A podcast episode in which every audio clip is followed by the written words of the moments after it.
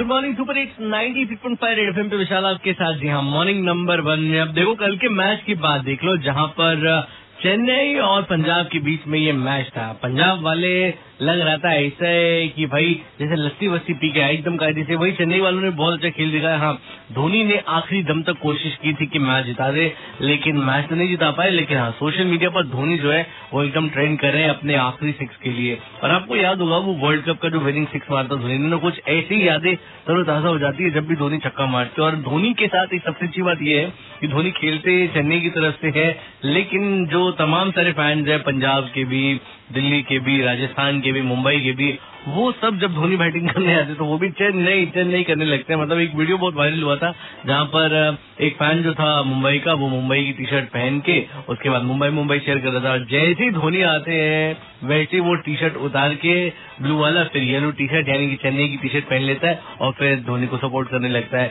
तो I think यही एक धोनी ने बनाया है अपना ऑरा, जो शायद अभी तो देखो कोई और क्रिकेटर मुझे नहीं लगता है कि इस तरह का पागलपन दीवानापन। हाँ, कोहली जो है एकदम टफ कंपटीशन दे रहे धोनी को। 93.5 एफएम पे विशाल आपके साथ मॉर्निंग नंबर वन में।